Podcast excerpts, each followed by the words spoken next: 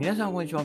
ガンジーラジオへようこそ。今日のテーマは、海外事業部の疑問ということで、え海外出張後の腹痛どうにかできるのかというテーマでやっていこうかなと思います。うんね、海外生活で嫌なことっていうとね、現地と現地に到着したり、あとは帰国ね、えー日本に帰ってきた後数日後にも必ずと言っていいほど起こる腹痛ですよね。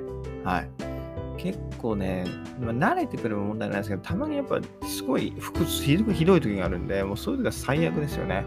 はい。で、これがね、もう海外に行って、えー行くと必ずと、切っても切れないのはもう普通だと思ってるんですけど、これに何か対処法があるのかっていうところでね、お話ししていこうかなと思います。はい。うーん、結論としましてはね、私は残念ながら、そのね、知る限り対処法は知る、わかんないんですよね。ええないと思います。はい。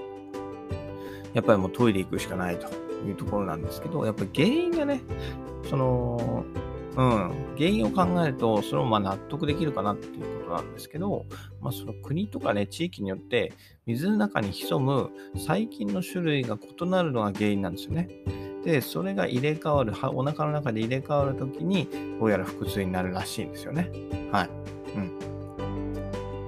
ね、なんで、もともとはね、日本の水にはもちろん細菌がいて、で、それはね、もうずっと、えー飲んで慣れ親しんだわけなんで、まあ、それを飲んでも、まあ、決してお腹を壊さないと。はい、で、海外の水を飲むと、まあね、違う細菌が入ってきて、まあ、要は慣れてない、えー未知の細菌なわけですよね。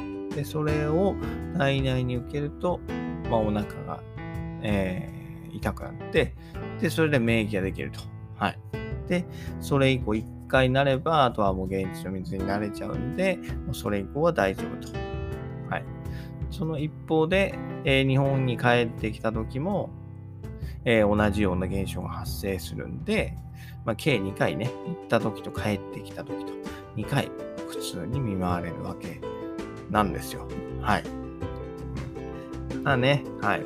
だからっつって、そのね、えー水を飲まないわけにもいかないのでね。えあとはその、ミネラルウォーターだけでもダメなんですよね。ミネラルウォーターの方が、そう細菌の方数が少ないんで、例えばミネラルウォーターを飲んだり、ミネラルウォーターで歯磨きをしたりすれば、症状をね、和らげられるらしいんですよ。はい。ただね、えー私はそんな、えーことをしなくてもいいかなと思ってます。はい。で、結局ね、どっちにしたって、どう頑張ったってなっちゃうんですよ。だってシャワーとかね、シャワーとかで多少体内入っちゃうじゃないですか。ね。あとは普通に、うがい、手洗い。ね。なんかね、どうしてもね、えーそのミネラルウォーターじゃない現地の水をどうしても摂取してしまうんで、まあ遅かれ早かれね、腹痛ってのは起こるのかなというふうに思います。はい。うん。ね。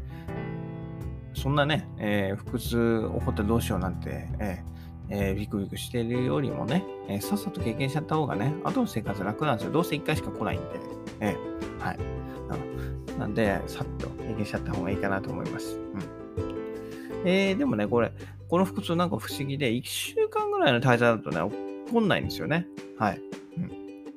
ええなんで、まあ、旅行だとね、ほとんどないと思います。うん。2週間とか3週間とかになってくる、海外出張とかになってくると、そんな可能性が、えーどうしても増えてくるというところで、はい。うんえーでね、まあ、最後に簡単にまとめなんですけど、まあ、腹痛はね、必ず起こるものと思って割り切るしかないかなというふうに私は思ってます。ええで、その腹痛の原因は何なのかっていうと、えー水の中に潜むね、細菌の種類が異なるのが原因っていうことなので、ね、まあまあ、一生現地で、えーとか日本帰ってきて、まあ、腹痛を経験してしまえばね、体内に細菌が入れ替わってるってことなんで、えーもう、ね、その国で、えー腹痛を起こすことはないと。はい。